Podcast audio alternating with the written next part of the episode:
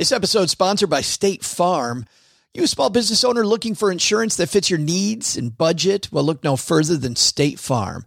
State Farm agents are not just insurance providers, they're also small business owners who live and work right here in your community. They understand the unique challenges of running and protecting a small business. When it comes to small business insurance, State Farm knows what it takes. Create a plan that fits your needs and your budget. State Farm agents are ready to help you choose personalized policies that truly understand your business.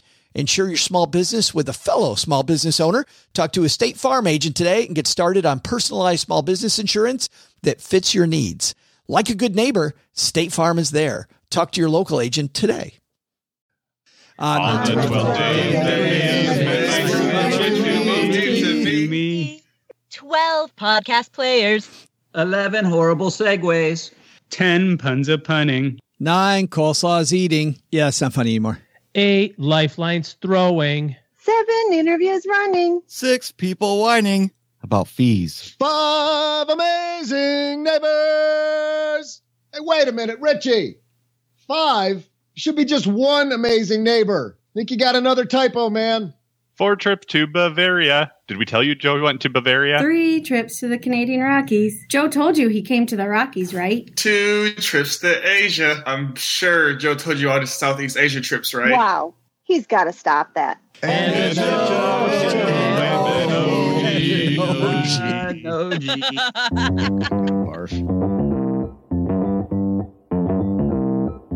Live from Joe's mom's basement, it's the Stacking Benjamin Show.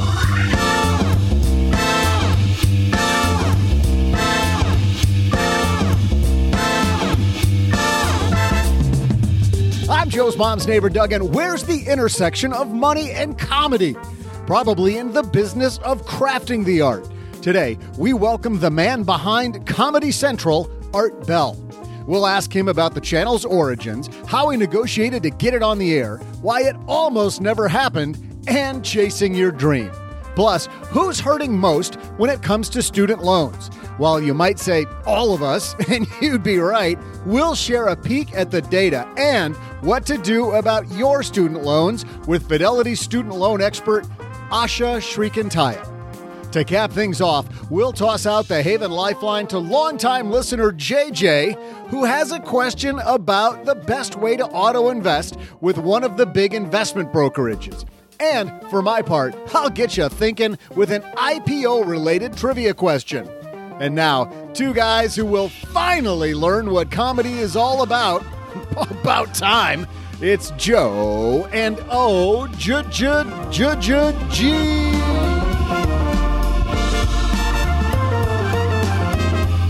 Oh, and I can't wait. Let me be the first one to welcome you to Monday. Thanks for spending it with us. I'm Joe Saul-Sehy, Hi, Average Joe Money on Twitter, and across the card table from me to kick off the glorious continuation of holiday season and our last week of uh, new episodes for 2020, Mr. OG.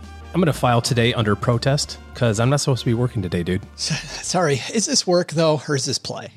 I mean, let's be realistic. Uh, I don't know, but I guarantee in February, when it's your special day, you're going to be like, I don't want to record on my special day. So, you think just because you're a year and by special day, I mean winter solstice. If you, that's right, yes, I think there's a correlation between the fact that it's your birthday and the darkest day of the year. Just, just saying. I thought a different angle of the axe would be that uh, today is also the day that Jupiter and Saturn are the closest ever, and that's the big bright star in the sky. I, I arranged that in the atmosphere for everybody today as my holiday gift to the world. So, so you're saying that there's probably on a day like today, out in the middle of Idaho, there's going to be some shepherds in a field, and they're going to look and they're going to see this bright star coming from Texarkana. Yes, pretty much. And they're going to go, "Hey, so we're so we're going to." And in several years, people are going to bring us gifts. It'd be like perfume and soap and stuff like that. It's gonna be amazing. Yeah. Do, do you think that's a bridge too far? You, you think that might be a bridge too far? I think mom would call that sacrilegious. I was going to say, welcome to the sacrilegious podcast for for the win. Hey, by the way, if you're just to get off that note, if you're looking to pay your student loans off or you've got somebody in the family headed to college, you know where you start? You go to studentloanhero.com because at Student Loan Hero, that's where you get your plan. Not only will you see things about refinancing, lower payments, and forgiveness, but you'll also be able to see all of the changes the government has been making and may continue to make over time. But don't wait for somebody else to do your planning. StudentLoanHero.com to take care of your own. Great show today. Art Bell, who created Comedy Central. I was glued to this. If you like, you know, we just had Guy Raz on. If you like his show, How I Built This, we're going to talk to Art Bell about how he built Comedy Central, or at least the beginnings of how he built it. Uh, fascinating, fascinating journey, and what a struggle. And you might say, what does this have to do with me and my money? Well, if you're going after something you're really passionate about, which hopefully, if you're listening to this, you are striving for something, Art Bell's going to have some great advice for you. But first, we've got some fantastic headlines today, so let's get moving. Hello, darlings. And now it's time for your favorite part of the show our stacking Benjamin's headlines. Our first headline comes to us from Investment News. That's an industry rag for investment professionals. It's written by Nicole Casperson. Nicole's headline Franklin Templeton partners to launch new robo advisor called Tango. Have you heard of this? Nope. And the reason I bring this up, because of course, we've seen a lot of robo advisors come out. Of course, the latest that we've profiled on this show was Vanguard. Uh, Brian Concannon on talking about Vanguard Digital Advisor recently. Franklin Templeton's has a little different spin. Gee, listen to this. Franklin Templeton has tapped Singapore based wealth tech Bambu and Apex Clearing to launch a new turnkey robo advisor Tango in an increasingly competitive digital advice space. The robo advisor is designed to enable not individuals, but advisors to execute on two major trends this year hyper personalization and globe based wealth management for clients, according to the announcement Thursday of last week. Tango is likely to be compelling to advisors that are underserved by large custodians, according to a company spokesperson. So Franklin Templeton is going to leverage this thing that has goal called goals optimization engine. Find out what people's goals are with the advisor, recommend then a, a portfolio. The advisor then hands the money into this robo who then robos it. Yeah, tracks progress toward toward the goals. And I think what this shows again, OG, is is a bunch of stuff about where the role of a financial advisor is versus where I think a lot of the public still thinks it is. I think it's more and more companies add online. That's not the right word. Uh, uh, trading platforms, I guess, that make things simpler and easier for individuals to manage their money or advisors to manage other people's money, then you're able to spend more and more time on the stuff that's more important, like the actual financial planning goals themselves. Yeah, I really think that, you know, when I hear somebody go, well, hey, uh, uh, I don't know if my advisor can beat Vanguard, so I'm going to move to Vanguard. I'm like, you don't even have an advisor because your advisor doesn't compete with Vanguard. Your advisor doesn't compete with Franklin Templeton if your advisor's doing what they should be doing, OG, they're making sure everything dovetails so that the money that goes to Vanguard or Franklin Templeton or wherever it should go is the right amount and it's in the right place to meet the goal. And you've got a good tax strategy to get there. And if something happens to you, you've got an estate plan or you've got the right risk management strategy. Like it all should dovetail. It's not about managing the dollar. Gone are the days where there was product selection issues you know at the at the advisor level. You know it used to be well if you wanted this product you had to be with this firm. And like you said the whole uh, oh I, I you know i want vanguard stuff or something like that. It's like everybody can offer everything nowadays. It's not about the actual product itself. It's about how it all fits together and works with all the rest of your financial planning goals which only a part of it is around investment planning. Yeah, know, when, taxes, like you said, and state planning. And when you're seeing these investment firms that are even getting on board the value of advice and realizing that their piece of the puzzle that they traditionally offered, which was some manager who was going to buy and sell investments for you, and how irrelevant that manager has become in a lot of ways. Listen to this. Franklin Templeton, this piece says, is evolving their services to try and increase its value proposition to advisors beyond just asset management, according to Backend Benchmarking's head of research, David Goldstone. Listen to what Goldstone says. Asset management is an increasingly commoditized business.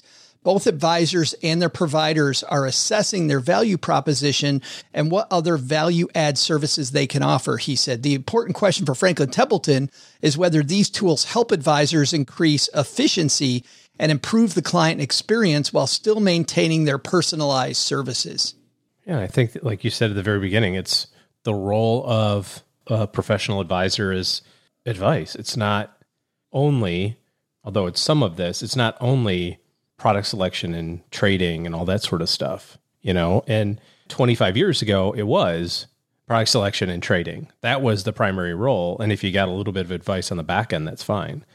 But if we look at this from the perspective of professional advisors, if we're trying to move this industry to a place where where we want it to be, which is that there's a whole cadre of highly qualified people who are able to give really good advice to people on a financial basis or on financial matters, I should say, then you have to do one of two things. You either have to grow the organization or grow the place, or you have to find ways to to optimize and free up time.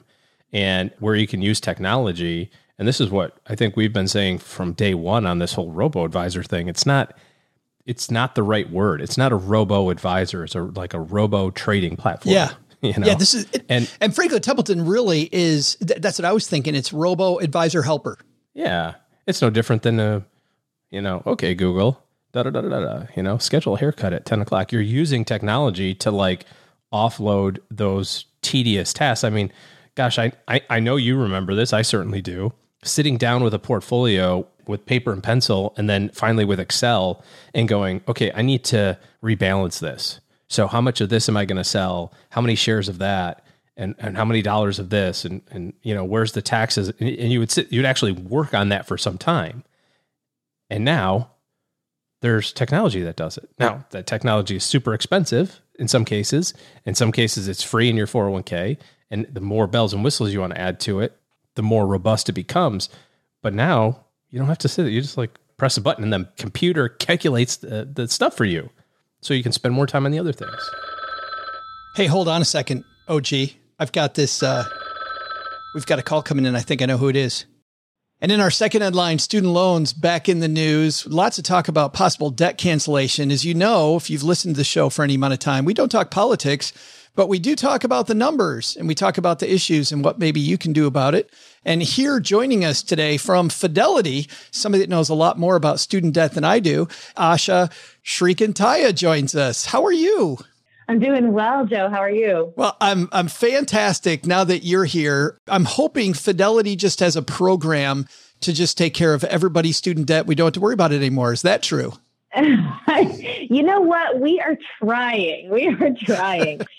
it seems like a little bit of a bigger problem than we originally thought, though. So it'll take us a while. Boy, it is. Tell me about the student debt snapshot, though, Asha, because there's some big numbers as I read through this. Yeah, there are huge numbers. In all seriousness, student debt is a massive, massive problem in this country. So there is currently $1.56 trillion outstanding in student debt across the country, held across 45 million Americans. So just to put that into perspective, it is in fact the second largest lending category in the country. Um, the only thing that exceeds it is home mortgages. At Fidelity, we have actually been pretty concerned about the problem of student debt and the impact that it's having on people's overall financial lives. And through the products and services that we offer to try to make a meaningful dent in this problem, what we have been able to do is actually also look at these trends in aggregate. And so what we see is that student debt is impacting people across all generations, across all industries. And in fact, there are some really surprising numbers in there. Um, what people might not realize, I think it's easy to think about student debt as a uniquely young person's problem. That is actually not at all the case. The people, the generation for whom student debt is growing most rapidly right now is in fact baby boomers. And baby boomers also tend to have the highest average loan balances and the highest monthly payments. So it's a problem that has actually turned a lot of people's finances on their heads, I'll say. I've, I've got so many questions, but let's start with that one right there. Baby boomers. Sure. What, why? It's, it, I don't think it's people going back to school. Is that Parent Plus loans, Asha? It quite often is Parent Plus loans.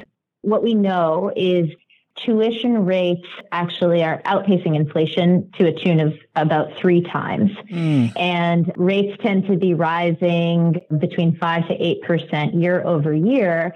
And so what's happened is that the game of education, the game of college has completely changed since the previous generation went themselves. What that means is, you know, it used to be possible to save up as much as you could, send your kid to college, and then maybe they could supplement that with a part-time job or a summer job. And probably wind up relatively okay. Maybe they have some loans, but they pay it off after about 10 years or so. That is about 20 years in the past. The reality of today is that in order to even afford sending your kid to, to school to begin with, many families are faced with having to take out parent plus loans, which are not cheap loans. They're actually to the tune of uh, about 7% interest. Wow. So you've got people in their 50s taking out 7% interest rate loans to help their children go to school and to, to, you know, pay it forward to the next generation. But that was typically the age when people would have been in that retirement readiness phase, like really in that kind of final maybe 15, 20 years of their career. And we are now seeing an entirely new debt category that's burdening them. Yeah, just the right on the front page of your study that I have open is we're talking 18% of student debt tool users report contributing zero to their 401k. 23% student debt tool users report an outstanding loan against their 401k. Like this is, this isn't just wreaking havoc on your day to day expenses. It's also wreaking havoc on your future. Yeah, you're absolutely right. So the numbers that you just stated are completely accurate. In addition to those two, we found that 80% of our student debt tool users and people who have student loan debt are telling us that their loans are impacting retirement broadly. So not just the more dire that you just said, but there are several people who are just simply not able to contribute as much as they would want to because they're having to actually deal with these monthly payments. Obviously, if I asked you what the answer is, you know, this, this problem that's been around forever that nobody seems to have the perfect answer to, we'd probably have a week long of shows on that. but, but, but I will ask you about you guys, you and your team, Asha, have this tool people can use to help them maybe begin to solve their debt problem. Tell me about uh, Fidelity's tool. Yeah, so we have what we call the Fidelity Student Debt Tool. It is out there in the world free for anybody to use, not just Fidelity customers, but anybody. Really, what the tool does is it enables people who have student loans to enter a few quick details on their loans and then actually get a personalized view back to them of first and foremost, what does your loan picture actually mean? So digestible data in terms of how old will you be when you actually pay off these loans? How much are you accruing in interest and how much is that adding to your overall loan balance? So give you a real sense of your current snapshot. And then I would say more importantly, actually highlight options that are available to you. So the federal government has a whole variety of repayment options. Some people might consider private refinancing as a good option. Reflecting back to people, you know, if they're able to put an extra $50 towards their loans every month, what impact would that really have? So really kind of doing the math behind all of the options that are available to you to let you know first of all, you're not locked in to one single fate. But then secondly, how can you actually make a better decision between all these different options that might be out there for you? We'll link to the calculator on our show notes page at stackingbenjamins.com. Thank you. I have to ask you something else, Asha, while we have you, which is, you know, employers this year are really looking to hold on to talent, right? I mean, they're holding on to people, I think is difficult for any employer. Are you seeing these programs that employers have where they'll maybe put some of their match money toward student loan repayment or helping employees pay off their student loans? Are you finding that to move the needle at all? Absolutely. So that's actually a big part of what we are doing here at Fidelity is we're helping employers help their employees through uh, benefit programs directly centered around student debt. Oh, cool. And these take a lot of different forms right now. So we're seeing that employers, in some instances, they're actually contributing $50, $100, $500 directly towards their employee student loans. That is directly hitting that principal balance that the person has and saving them a huge amount of time and money over the life of their loans. And um, those are those are really great programs. In addition, we have programs that thread together retirement and student debt. So there are a lot of people, like we just spoke about, who are unable to actually contribute their own money towards their retirement plan because of the student debt that they're carrying and other financial burdens.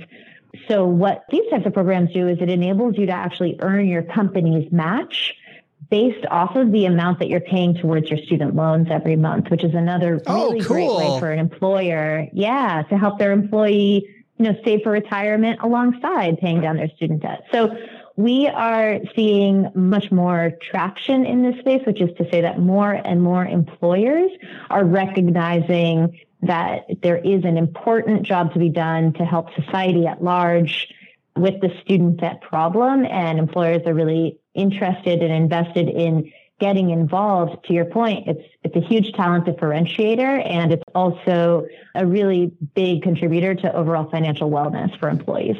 Again, we'll link to uh, Fidelity Study. We'll also link to the student debt tool at stackingbenjamins.com on our show notes page. Asha, thanks a ton for taking time out of your busy day to talk student loans with us. I really appreciate it. Thank you so much for having me today.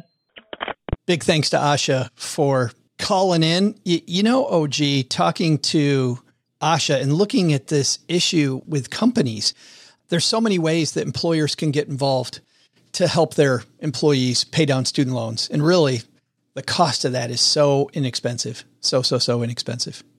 I think the biggest thing here is just to start with the idea that when you're building your team or you're looking at growing your organization, you have to look at your people as investments and not uh, not an expense. When you look at it from an expense standpoint, what do you try to do with all your expenses? Joe, we just finished business planning for Stacking Benjamins. What do we try to do with all our expenses? We try to slash them.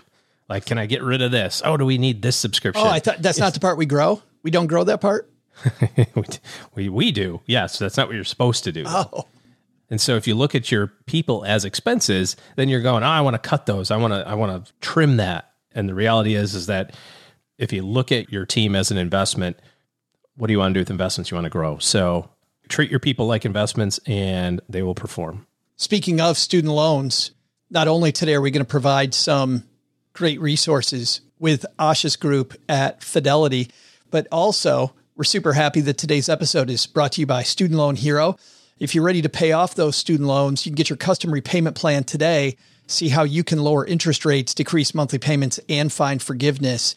Whether it's refinancing, lower payments, and forgiveness, I'll tell you what, OG, I think this is a good one to punch.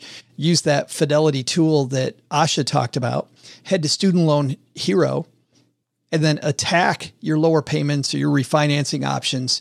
Also, take their quizzes, use their calculator, get educated on the best way to get yourself or a loved one through college. StudentLoanHero.com for more. That's Student Loan Hero.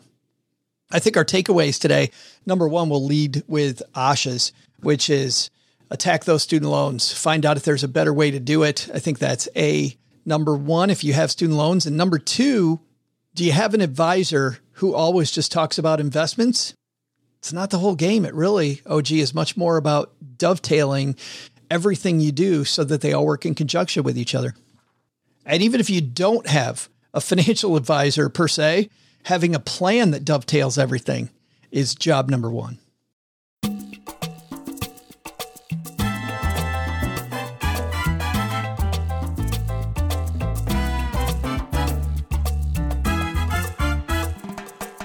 I'm super excited to introduce this next guest. Art Bell is a guy who is known for creating, building, and managing successful cable television channels.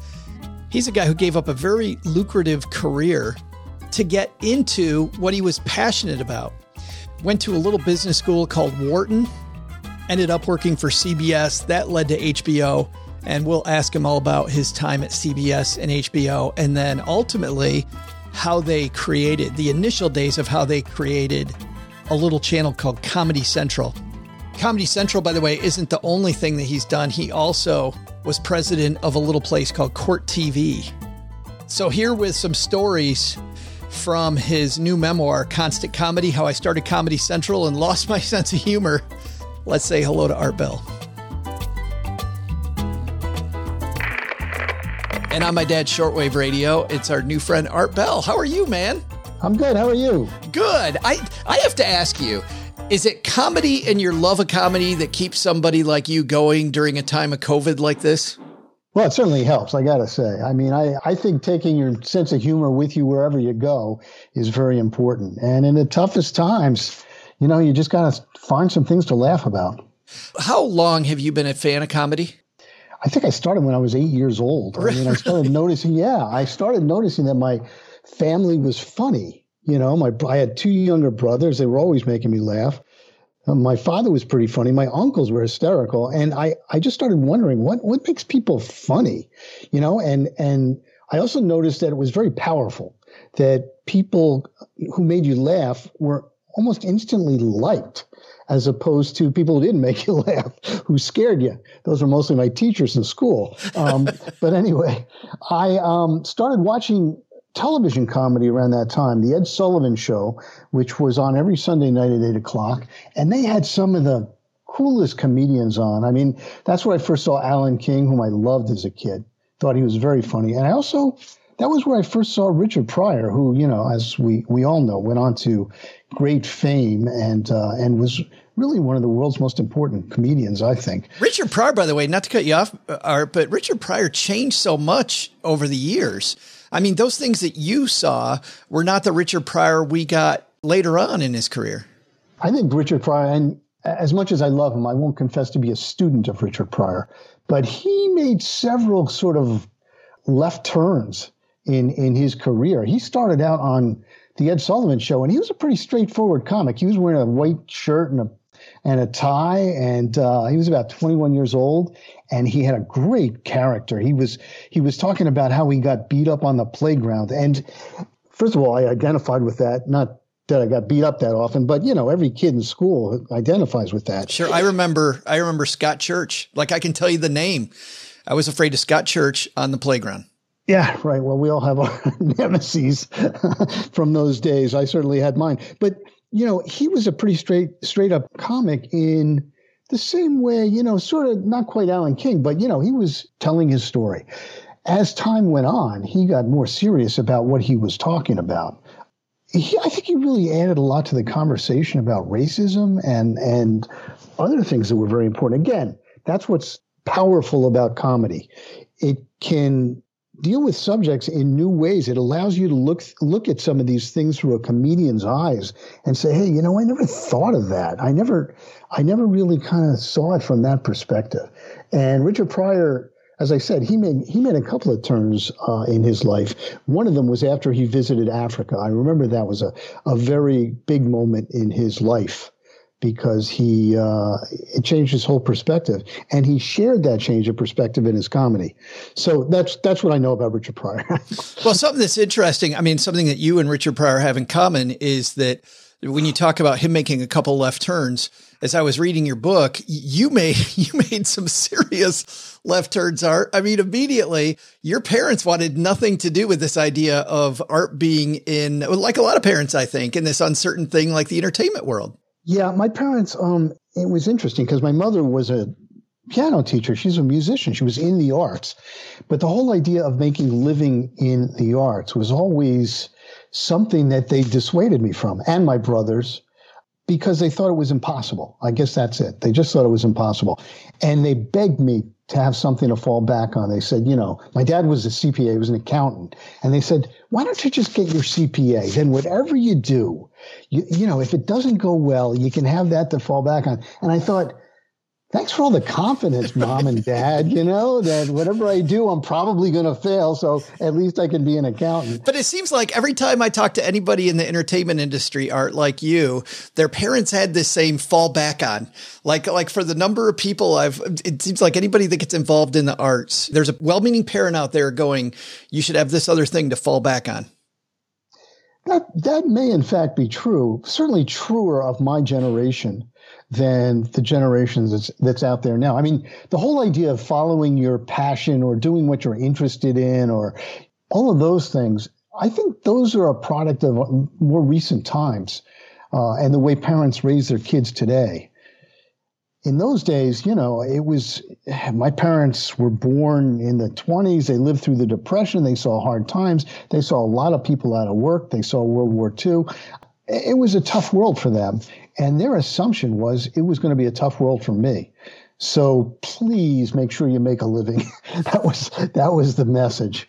Well, money nerds that listen to this show are will be happy to know that you yourself are an economics nerd as I'm turning the pages.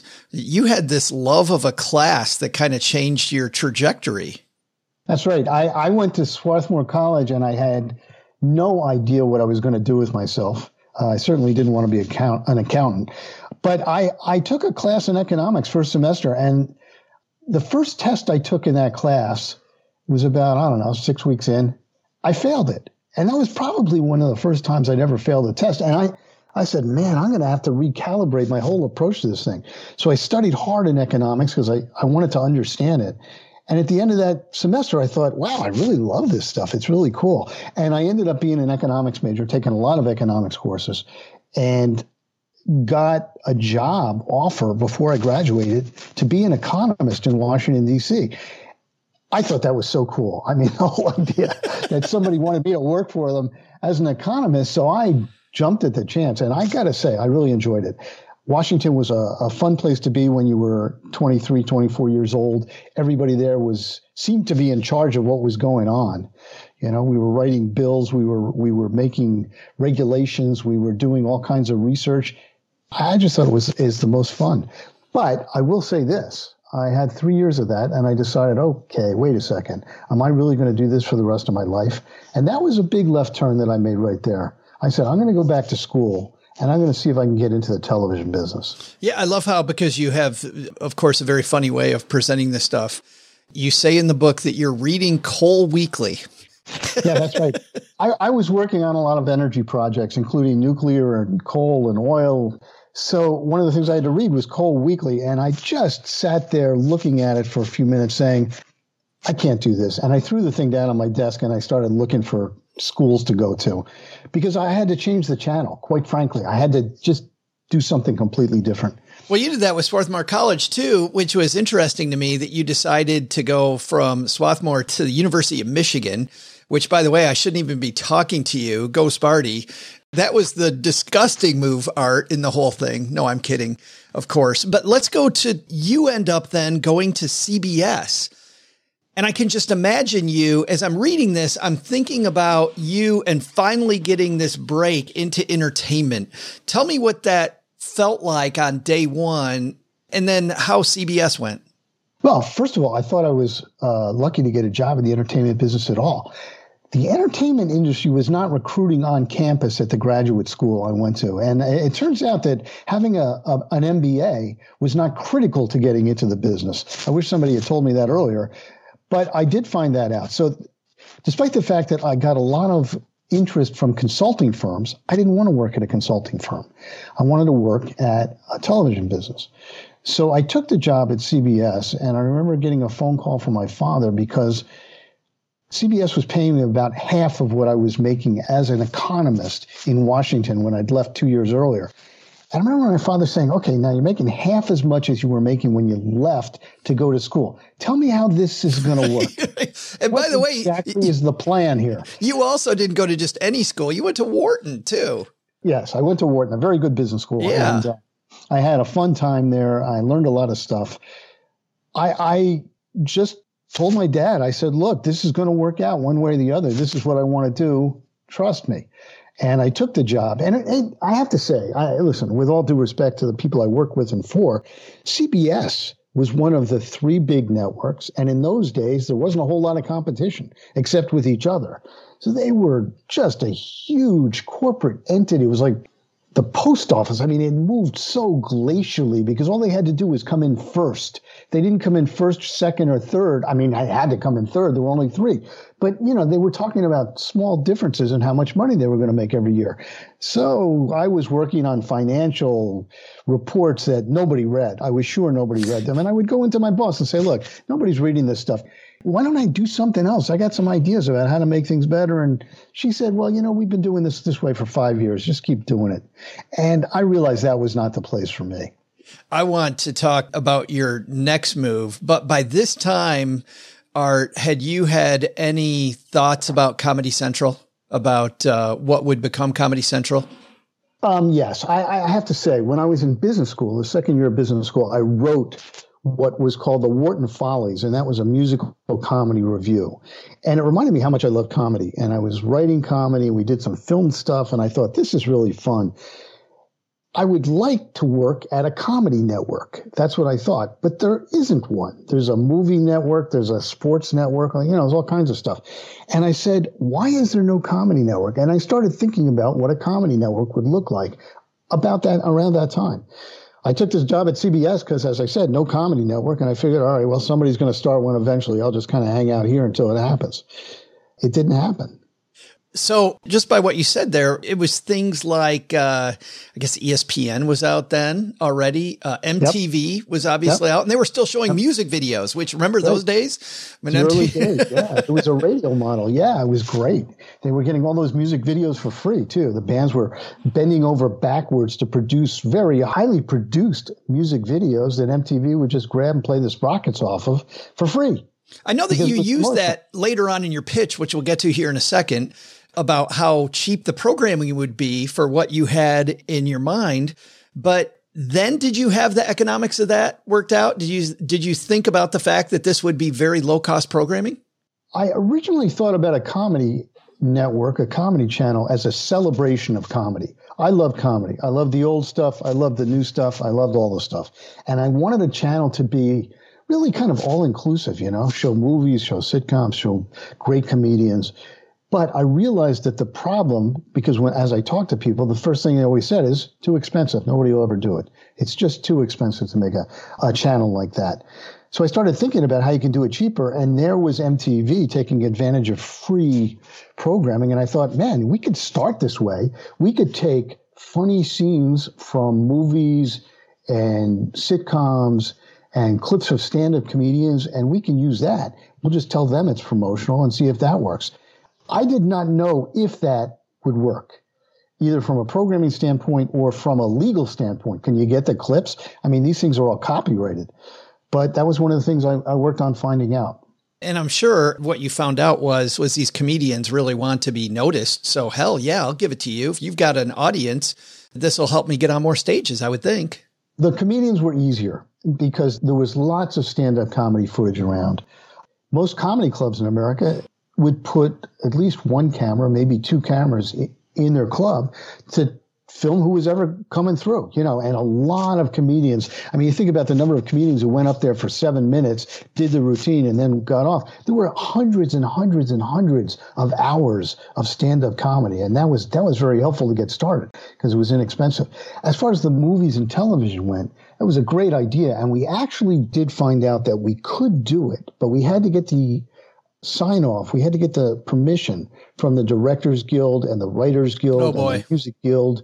And yeah, it sounds daunting, but the studios were so enthusiastic when we told them what we wanted to do because they said, "Oh, great, we can have promotion for all our new movies and also our old movies." And remember, they were trying to rent videos those days. Yeah, dust off the old stuff to make right. a few more bucks there.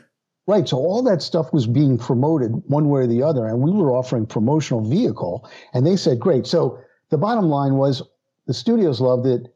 The guilds said, yes, you can do this.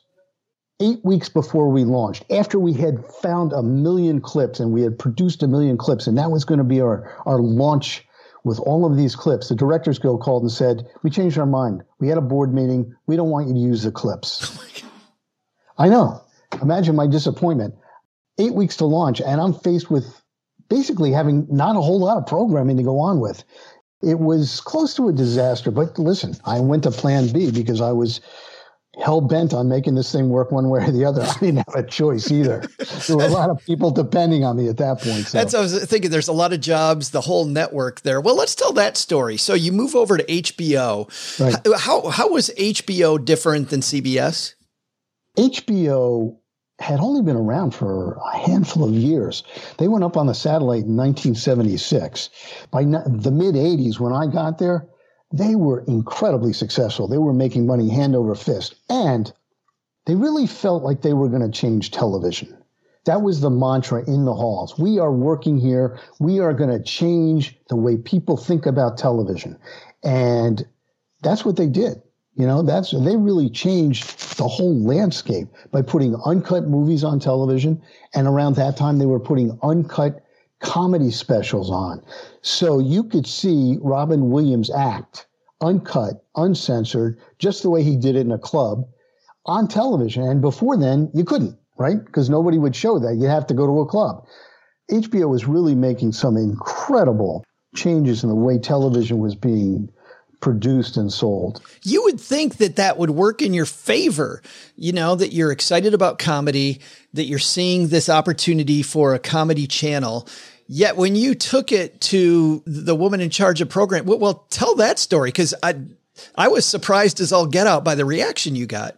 Yeah, I got to come. I got to HBO rather um, by virtue of the fact that I had been an economist. They were looking for somebody to do forecasting, which was pretty much the last thing I wanted to do in the entertainment business. But HBO, you know, it was there were a thousand people there compared to a zillion people at CBS. It was a much smaller place, and I thought, okay, here I have an opportunity to get close to programming, close to the product. I talked a little bit about a comedy network in the halls or the people I ran into but I never really got a chance to pitch it. So finally I said, all right, I'm going to pitch this to Bridget Potter, who was the head of HBO programming. And I thought, if Bridget likes it, you know, this is going to be great. So I went in pretty confident. I can imagine. Uh, I can imagine her before you tell this. I'm just thinking as you're telling this her side of the story. So the economics dude has this idea about comedy. It's like this actuary walks into a room, right?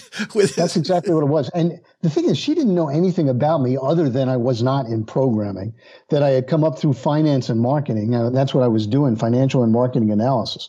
Um, but amazingly, she did agree to see me without any trouble. And I saw her the next day. I went in there, I started my pitch, and I said, you know, I really think HBO should do a comedy network 24 7 comedy channel because, and she stopped me right there and she said, Arthur, and nobody calls me Arthur. She said, Arthur, nobody is going to watch a 24 hour comedy channel. Who would want to watch that? That's crazy.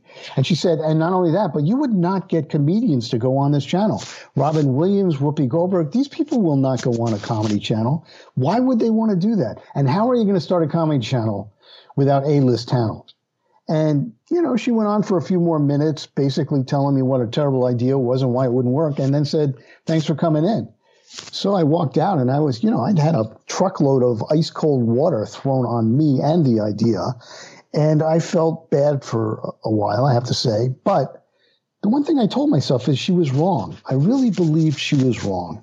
I believed it was just a matter of time before somebody said, okay, let's do a comedy network and put one together. And I thought, how can HBO forego the opportunity? How can they relinquish the comedy space, which they're making such great inroads into in television? They were synonymous at that point with comedy on the dial because they were doing all those uh, terrific specials. Is there a lesson here, Art, that good ideas can come from anywhere? I think that's right. I think that, you know, one of the things I, not only did I do that, but one of the things I learned as I was in charge of other people and departments and then ultimately other channels was that you have to really look to the lower and middle levels in the company for the innovative ideas. Partly because you're so busy running the place or running a department or whatever it is. And it's not like you're not going to have great ideas as you as you proceed up the ladder. But I really felt after that a lot of what I was supposed to be doing was identifying other people's good ideas and saying, yeah, let's do that. I want to end our time together today with I guess the start of the madness that was Comedy Central, which is which is most of the book, and we'll let people read all those stories because you the, the stuff that went on once you got. I felt like it was going to be a story that hey, we made this thing and then it's successful and everybody knows it like it is today. Oh no no no no no, it, it wasn't like that at all. But so after she said, "No, you, we shouldn't do this," how the hell did you get it through? Well, it was sort of accidental. I figured I was going to have to go to another company to convince somebody to do a, a, a comedy network. So I started writing it up. I was going to staple that to my resume and send it out to Viacom, CBS, anybody I could think of, see if I get another job. My boss's boss caught me doing it. And he said, What are you working on? And I said, Well, I'm doing this. I, I'm running up this idea for a channel I had, a comedy network. And he looked at it and he said, This is great. We're going to go take it to Michael Fuchs, who is the chairman of HBO. Now, Michael Fuchs had just been declared by the New York Times as the most powerful man in Hollywood. This was a guy, I mean, I was afraid of Bridget, but this was a guy, if I got into the elevator with him, I would break into a cold sweat. I mean, he was really something. There we were marching into his office. I, I walked in at that moment, no preparation, no presentation, and I had to pitch the channel luckily I was, you know, I had thought about it for so long. I had no trouble getting through it. I was passionate about it. And I think I sold it on the vision, the vision of not ha- how to start it so much, but the vision of what it could become. In 10 years, I said, this place is going to be the center of the comedy universe. This place is going to be where new comedy talent comes. This place is where all the best innovative comedy is going to be made. We're going to be known for comedy. And I think that's what sold it. Just that idea. How did well, and it makes sense because uh, HBO, to your point, had done so much work. You said earlier with comics already. I mean, so you you could see the synergy, and I'm sure he well, obviously he did see the synergy because he green lights you looking at it. I'm wondering a couple things that are kind of in the weeds, things that everybody listening, I think, is wondering. Art, what did Bridget think about you you you ending up over her head, and now to some degree she's having this idea that she didn't like, kind of shoved down her throat. You know what?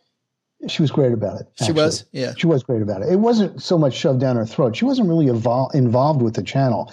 She was asked by Michael at one point in a meeting if she thought it was a good idea, and she did say yes. She did. This was, a, this was in the big meeting that I presented the comedy channel with financials and the programming plan and what it was going to be and everything to the probably biggest, 25.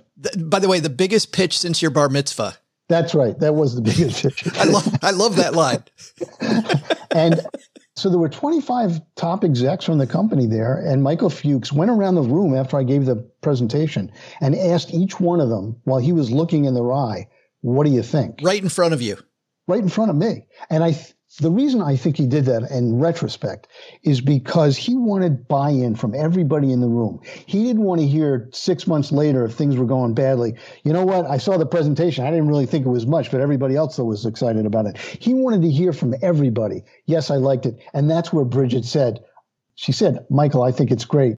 And flashed back to that meeting we had. And I thought, all right, good for good for me and good for you, Bridget. You know, yeah. we, we through this together. Yeah, I didn't expect that. The book is Constant Comedy, a memoir, how I started Comedy Central and, and lost my sense of humor, which the ugly stuff uh, that happened afterwards are. Yeah, and I, I just want to say that the ugly stuff was everybody thought Comedy Central was shot out of a cannon and was successful. It wasn't. The first year, I thought they were going to shut us down every day when I came to work. You had That's, to you had to will it to be so over and over and over. Really, I was constantly saying, "Here's what we're going to do to make it better. Here's how we're going to be successful." When things went wrong, I tried to figure out what to do next to make it right. Ultimately, we did. There's so many lessons in here, not just the Bridget lesson that we just got, or following your dream, or or being passionate, but also understanding the craft. And also the, fact that you understood the economics behind the craft is not lost on me either, right? That there's, there's comedy, but then there's also the business of comedy. And the fact, Art, I think that you understood both of those, I think really, really helped a ton as well. Yeah, I, it did. I, and one of the things that I learned at that point and that I, that I tell people is that anything you do in your career, any job you have, is going to help you in future jobs. I mean, the whole idea that economics was my way into the entertainment industry by virtue of a fluke, they were looking for somebody to do forecasting, and I knew how to do that. knowing about economics helped me in everything. Knowing about business helped me in everything. Now, when I got to comedy, they teamed me up with comedy professionals. I mean, guys who had been in the comedy business for 10 years. I did not know the comedy business. I had to learn the comedy business. I mean, these people knew who the best comics were, what who their managers were, how much they made, where to find. They knew everything about it. And they, the first thing they said to me is, what do you know about comedy? I mean, I was really not only the new kid on the block, I was a new kid who had been in finance. I knew nothing about the comedy business, and they did not let me forget it. It's such a great story. Uh, Constant Comedy available everywhere? Constant Comedy is available on Amazon and all the other places online you can buy books and at your local bookstore. So, yeah, support, there it is. Support your local bookstore. Last question who do you appreciate now in comedy art? Like when you're when you're looking for comedy, who who, who do you really have an appreciation for today? Well, a couple of people. John Mulaney, I think, is almost a direct descendant of the Jerry Seinfeld school. I mean, he's got so much material, and he's he's just he works clean, and he, you know, he really is wonderful on stage, and you can tell he loves he loves what he's doing. Uh, Gary Gulman is another uh, comedian that, that, I really enjoy. I, I will say that I one of the big innovations in stand-up comedy has been women comedians the number of women comedians who are, are really out there. And I think just as a group, it's been great watching, you know, women get on stage and really talk about the, the women's experience and bring that into focus for everyone. Hey, Stackers, I'm your pal, Joe's mom's neighbor, Doug. That Art Bell is one funny guy, but if you think he's just here to talk about stories from his new book, You'd be so, so wrong. Trust me, I have it on very good authority that him being here is about to change everything. Before I tell you what's going on, let's get to today's trivia. In the past few weeks, we have had Airbnb and DoorDash go public and announce their initial public offering, or as cool kids say, they've had their IPO. Did you get in on that action? So let's talk IPO today when it comes to IPOs, what is the quiet period? Joe's mom's been asking Joe and OG about extending my quiet period for quite a while now, so I am sure she doesn't get the point of today's trivia. But you soon will. You all soon will. Well, if you pay your credit cards off in full every month, you want to hear something amazing? Discover matches all the cash back you earn on your credit card at the end of your first year automatically with no limit on how much you can earn. How amazing is that? In fact, it's even more amazing because of all the places Discover's accepted, 99% of places in the US that take credit cards. So when it comes to Discover, get used to hearing yes more often. Learn more at discover.com slash yes. 2020 Nielsen report limitations apply. Here's a question. Do you want to rent your home? Sure you do. And I bet that can be hard work. Well, you know what's easy? Bundling policies with Geico. Geico makes it easy to bundle your homeowners or renters insurance along with your auto policy. And it's a good thing too because you already have so much to do around your home. Go to geico.com, get a quote, and see how much you could save. It's Geico easy. Visit geico.com today. That's geico.com.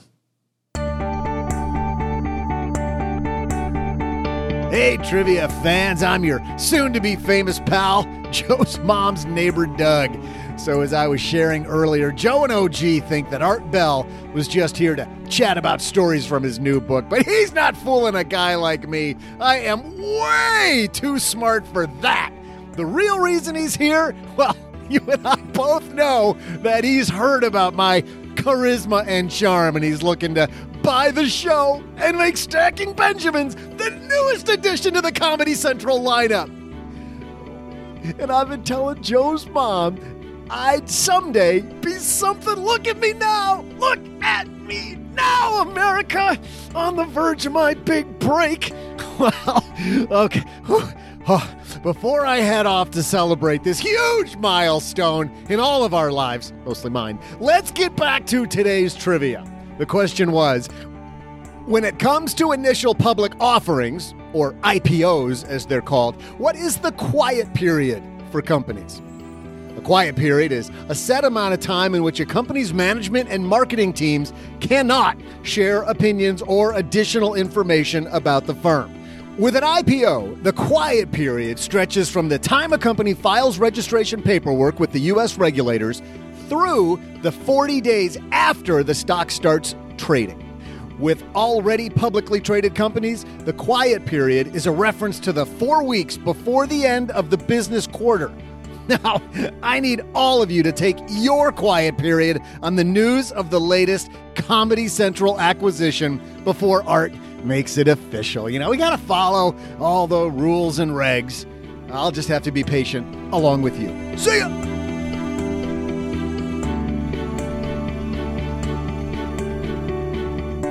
Do you get DoorDash very often? Uh, no, no, not really. I mean, only like probably four or five times a week. So, I got to tell you, I look at the fee for DoorDash and I can't do it. oh, it's it's abusive. I just can't do it. You're like, I'll take a Jimmy John sandwich. Oh, that's twenty six dollars. Okay.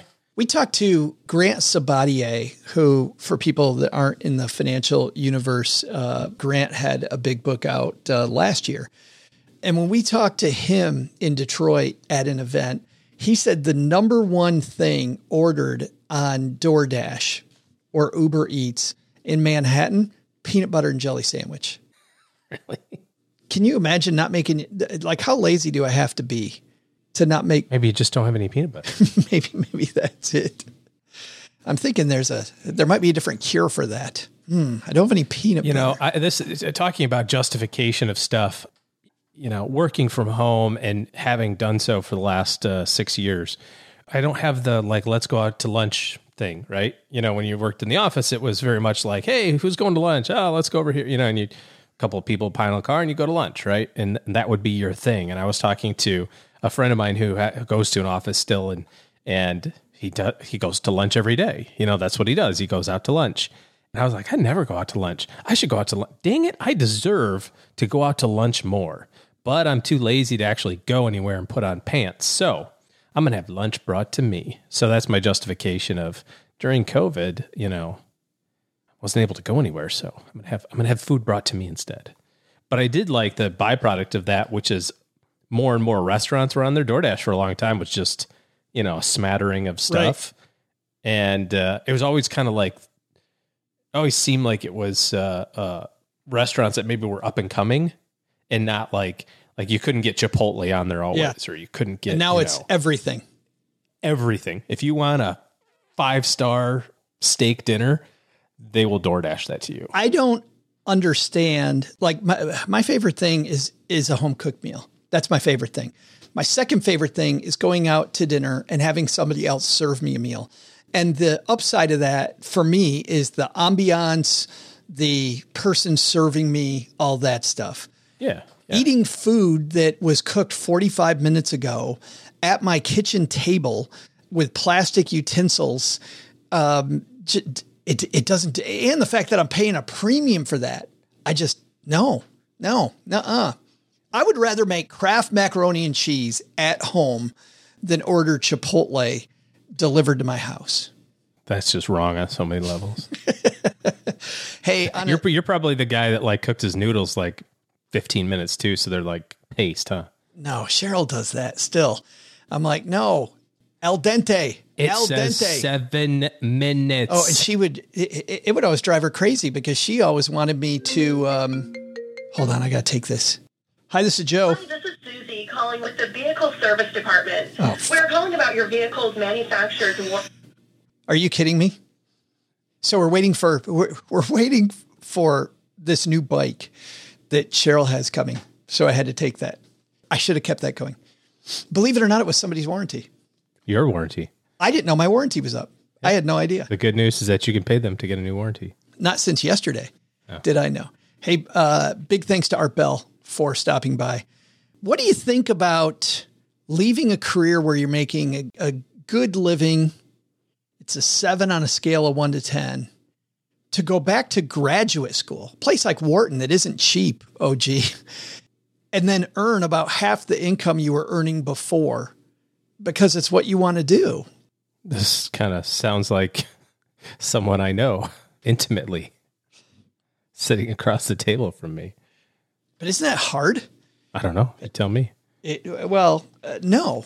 Notwithstanding, notwithstanding the Wharton stuff, I, I didn't know you to go to business school, but and like Art said, like he he felt like he had this plan the whole time. I didn't feel like I had a plan.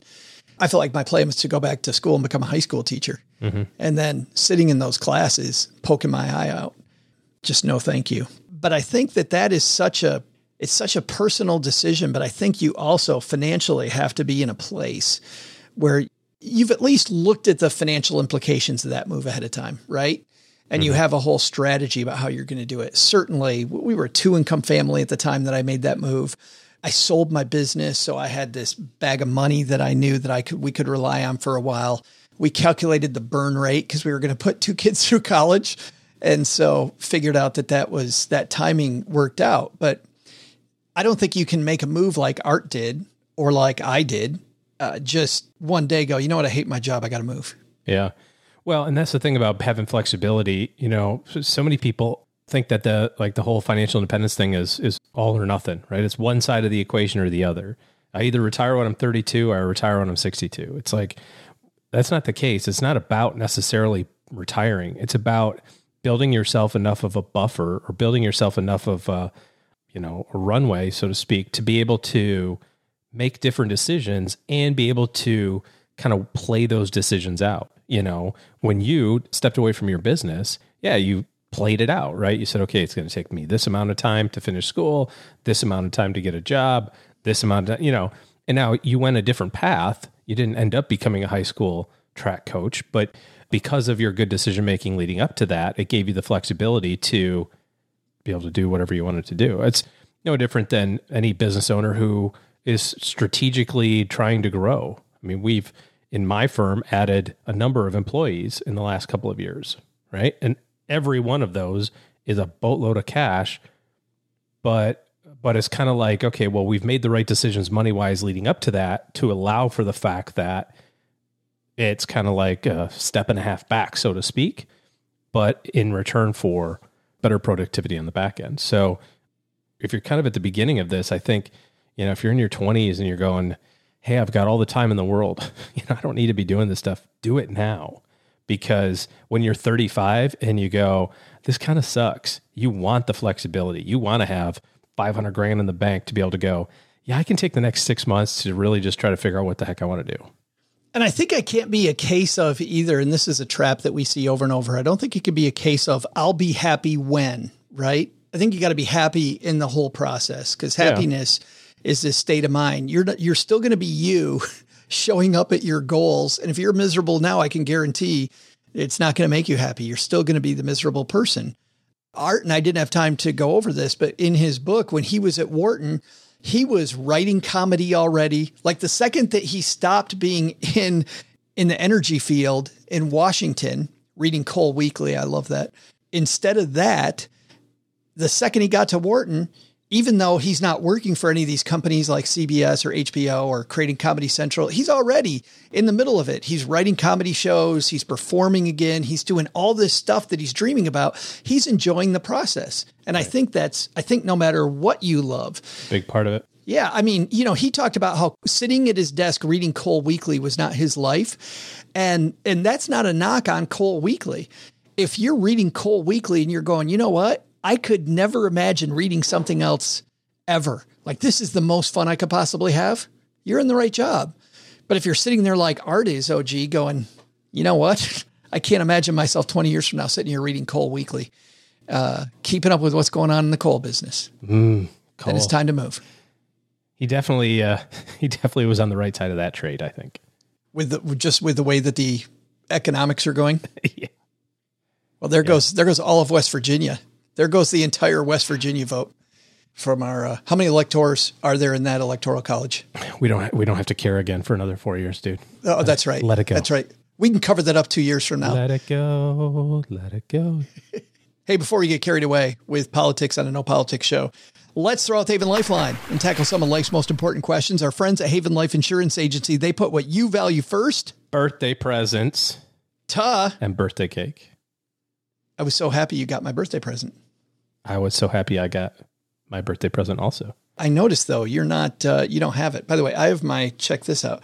The chocolate chip B and B from uh, just outside Acadia National Park, Bar Harbor, Maine. Cool. Cool. Yeah, ours are in the dishwasher. Sorry. Yeah, yeah. Ah. clean them. That's all right. Got to Anyway. wash them. Is there any big present you're especially looking forward to? I have everything I need, Joe. Right here? Just your presence is my present. Ah, did I just throw up in my- mouth? I'm not not sure. It says It's- here it's, your it's bile. It's not throw up. your your loved ones and your time. That's why they made buying quality life insurance actually simple. You can get a quote very quickly and go on with your life, go on with your birthday celebration or whatever it might be. At Haven Life, their application super simple. It's all online. You get an instant coverage decision. Prices are affordable, and of course, offered by Mass Mutual, more than a 160 year old insurer. And today, we're going to throw out the Haven Lifeline to JJ. Say hi, JJ. Hi, Joe and OG and Doug. This is JJ. I have been listening to your podcast since 2017. In fact, I think I have become addicted to it. I have to start a Stacking Benjamins anonymous group for recovering SP listeners. I have two questions. My wife and I are in our early 40s, have about 420k in our 401k and rollover IRAs. Have cash around 80k and another 120k in my brokerage accounts. I had an M1 finance account thanks to SB, to which I used to deposit a fixed amount of monthly and it used to invest based on my pies. However, I joined a new employer a few months ago, and due to conflict of interest, I had to divest all my M1 finance investments and move them to TD Ameritrade. I want to be able to automatically invest every month, similar to what I used to do with M1 Finance. Not sure what would be the best way to do with TD Ameritrade. I do not want to buy individual stocks. TD Ameritrade does have a systematic investment concept called managed portfolios, but it is more like a robo advisor which charges 0.3%. I do not want to pay a fee for investing in, in index funds. Is there any option? Uh, second question is this We will be receiving some extra money from our in laws. I was wondering how I should invest it. Should I buy a rental property or should I invest it in the stock market? Appreciate any advice you could provide. I know I can always reach out to Doug in case you can guys cannot answer my question. Thank you and keep up the good work. Thank you, JJ. And uh, JJ thinks he might have to start a 12 step program for recovering listeners. I don't. I don't think that. Does anybody actually need to recover from listening to this? Yeah, if you don't learn anything, I think there's no recovery. I think the big problem is uh, JJ setting his expectations too high. That was that, that that was the issue. Let's let's start with TD Ameritrade. I think we have some good news for him. OG. I don't think he has to go into this uh, managed program. I think he's got, and he doesn't have to do individual stocks. There's a middle ground. Yeah, I don't know why you wouldn't just pick a uh, you know globally diversified mutual fund and set up a systematic investment and bada boom, bada bang, you're good. You don't have to worry about conflicts. Usually with uh, mutual funds, you know they're going to be conflict free because you're not the one picking the stocks inside the mutual fund, and you can be just as diversified with a mutual fund or an ETF program as um, as individual stocks. So Some funds that you like have minimums. So if you get into those funds initially with whatever that minimum is, you can invest in some of these funds as little as 50 or $100. So it might not even OG be one fund. If you want to diversify into three or more, you can do that too. that's right. Second question is this money that he's going to receive, stocks or real estate? What's your take on that? Yeah, I think the answer is yes. Can the answer be both? I mean, at the end of the day, there's no right or wrong answer here. It's just what you're comfortable with.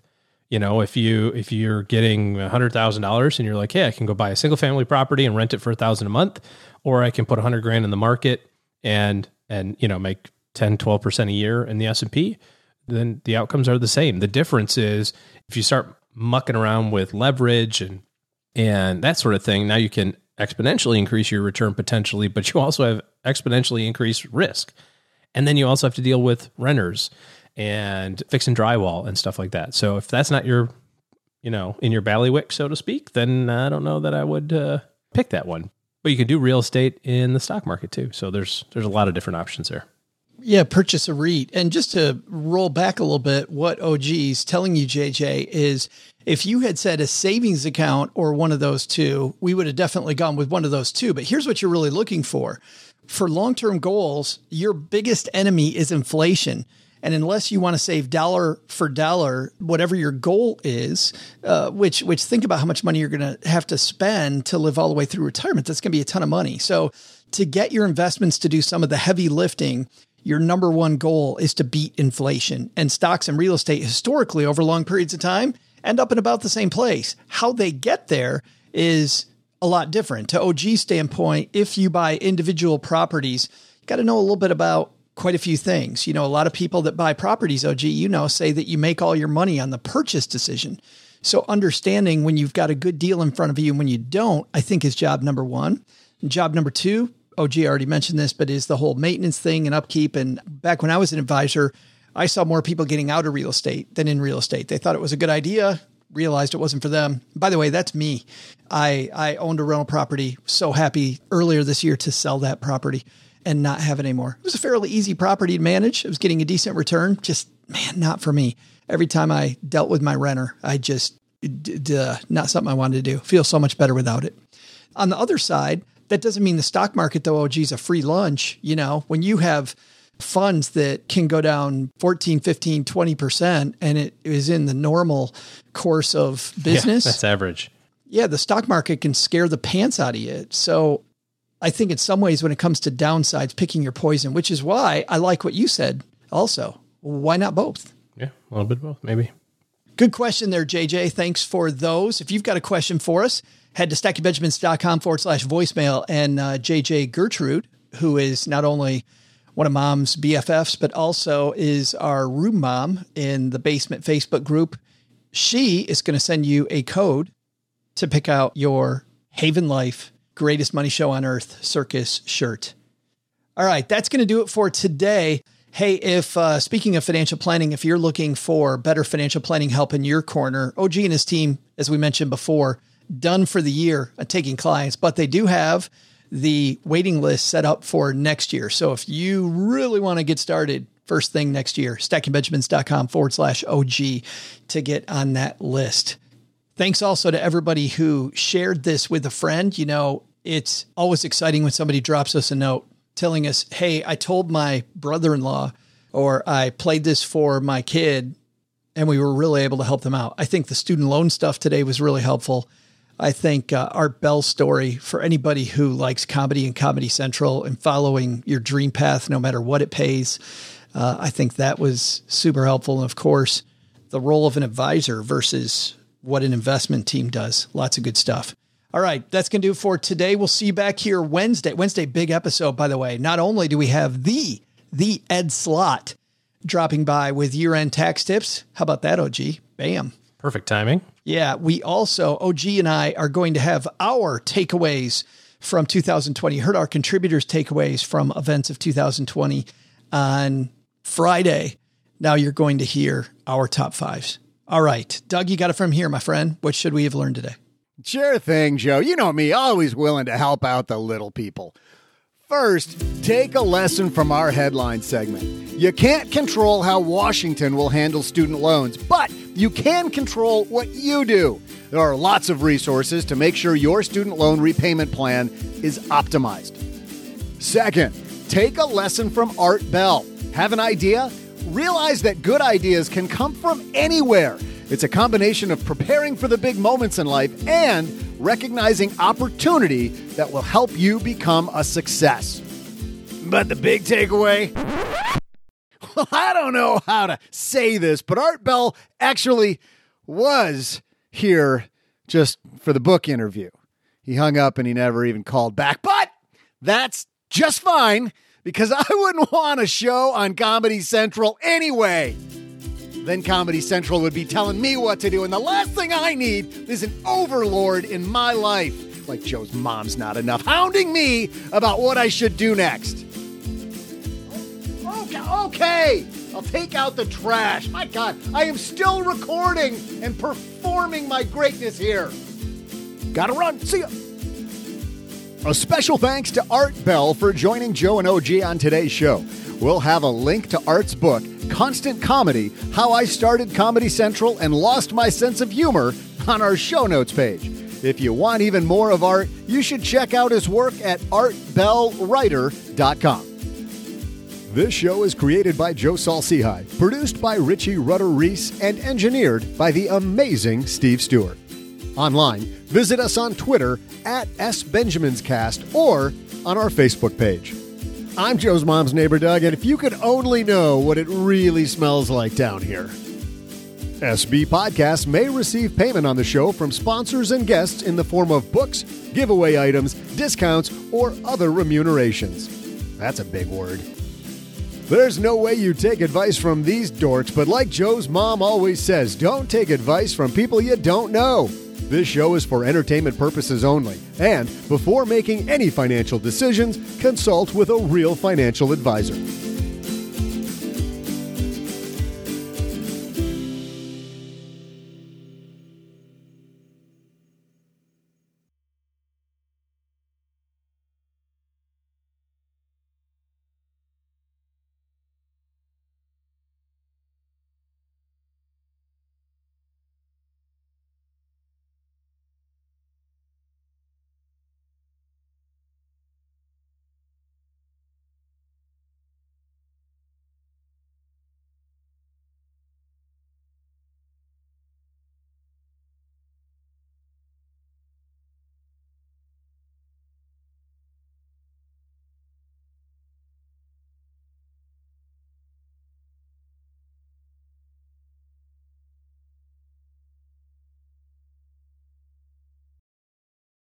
Welcome to the birthday episode of the After Show.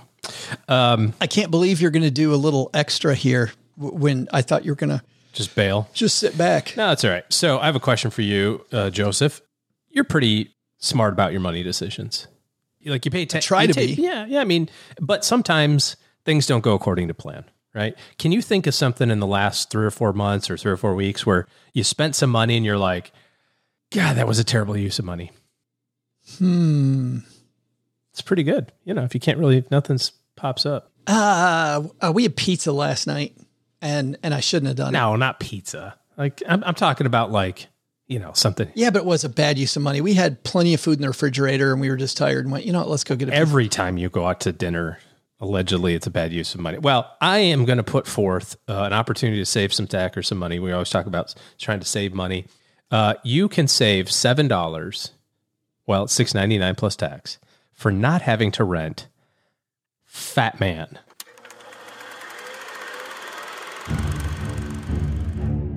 I don't know what I'm doing wrong. I've lost my influence. Maybe it's time I retired the coat. You still have it. Some kids with a deer rifle put two holes in the sleigh, one in me. All I have is a loathing for a world that's forgotten.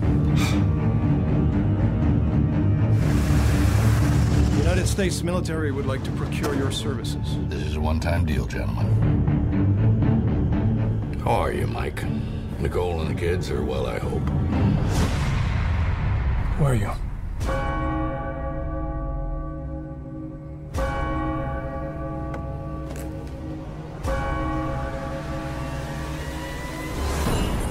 You just lost a big son! What's the job? I'd like you to kill Santa Claus. I'm looking for the fat man. You can't be serious.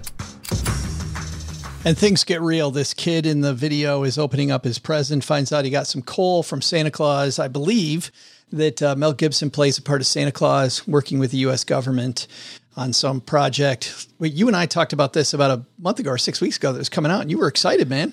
It had everything that you needed: tanks and explosions and gunfire, and and it was uh, it was so bad.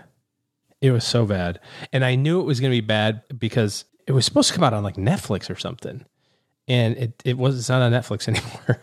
And my son goes, "Well, the people at Netflix are pretty smart to not put crappy movies on Netflix." but that it was that bad. It was terrible. I said on a scale of one to one to ten, what do you think? He goes, "Oh, it's like a two. Oh, wait, you said one to ten? I thought you said one to a hundred. That's what he said. He said it's a two on a scale of one to a hundred. He corrected it to a forty, but um, it had so much promise. Like it's an interesting twist on the story about like here's the real guy Santa Claus. He's got his real toys being built, and he's battling the kind of human nature of kids these these days, the kids these days. You know, the whole U.S. government thing has nothing to do with anything. Like they have to they weave it in there because kind of the way that the story goes. But if you eliminated that whole thing, like the movie would have gone, Wouldn't it would have gone from an hour and forty minutes to like forty eight minutes. Oh. and it, it like like there had no purpose other than body count. Really, that was it. Just making sure the movie was long enough. Yeah. Qualifies a movie. Yeah, yeah, pretty much. But my son did say he goes, you know what, Dad? The guy who was Santa Claus is a really great actor, though. And, and I said, yeah, yeah, I mean, he's pretty famous. And he goes, he goes, like, what other movies he been in? So we started, we kicked off Braveheart. He goes, this isn't the same guy. I go, it is the exact same guy. He goes, he looks like a kid in this movie. I go, well, it was you know, 30 years ago. So, so And and he might have had uh, some rough things between now and I then. mean, I was, you know, leave a little to the imagination. But uh, Mel Gibson does play a very salty, scorned Santa Claus very well. So he he does a fantastic job. The storyline is just that he is delivering toys. He delivers toys to all the good kids. He gives coal to the bad kids. This one kid in particular is, uh, for some reason, he he is like a gangster. You, you know, you never really figure out why. Why is this Santa Claus is or the no, kid the is? kid. So why is Oh, the why kid. is this Gotcha, eleven year old top gangster? You know, how does he have the number of a hitman? No, none of this stuff, right? Like it's just uh, totally undeveloped. And and he's a bad kid. He does some really bad stuff, and then he gets coal, and so then he calls the hitman to hire. He hires the hitman to go kill Santa Claus, and the guy tracks him down and, and finds where he is, and explosions ensue. But um, anyways, so I just my Christmas gift to you, Joe, and to everyone else at the part of the show. Take the seven dollars that you would spend on Fat Man and put it in an envelope and donate it to something that you care about. my good friend Joe, who uh, listens to the show from time to time, he also was my roommate in college. Heard you discussing it. It's totally in his wheelhouse of movies. Yeah. He texted me a week and a half ago and said it was awful. Yeah, it was so bad. So, so, so bad. Well, Stackers, the show might be over, but the celebrations are just beginning because it is Military Appreciation Month, and I want to celebrate people like my brother in law, Eric, who is such a giving person. Eric will do just anything for you. And as a Marine, you can see that his time in the military taught him to be a guy who gives to his community, gives to his family, and is always there when you need them. This Military Appreciation Month, Navy Federal Credit Union wants to celebrate members like Eric who go above and beyond. Navy Federal offers member only exclusive rates, discounts, and tools to empower their members and help them reach their goals. Navy Federal's employees are part of the community they serve. Many of them are military family members, reservists, or veterans, and all branches of the military, veterans, DoD employees, and their families are eligible for Navy Federal membership. In fact, there are so many resources on the Navy Federal website, resources like Best Cities After Service to help veterans transition to civilian life, and Best Careers for Military Spouses to support military families. Visit NavyFederal.org slash celebrate, and you'll see all of their Military Appreciation Month offers and other Navy Federal offers. Navy Federal is insured by NCUA, Equal Housing Lender.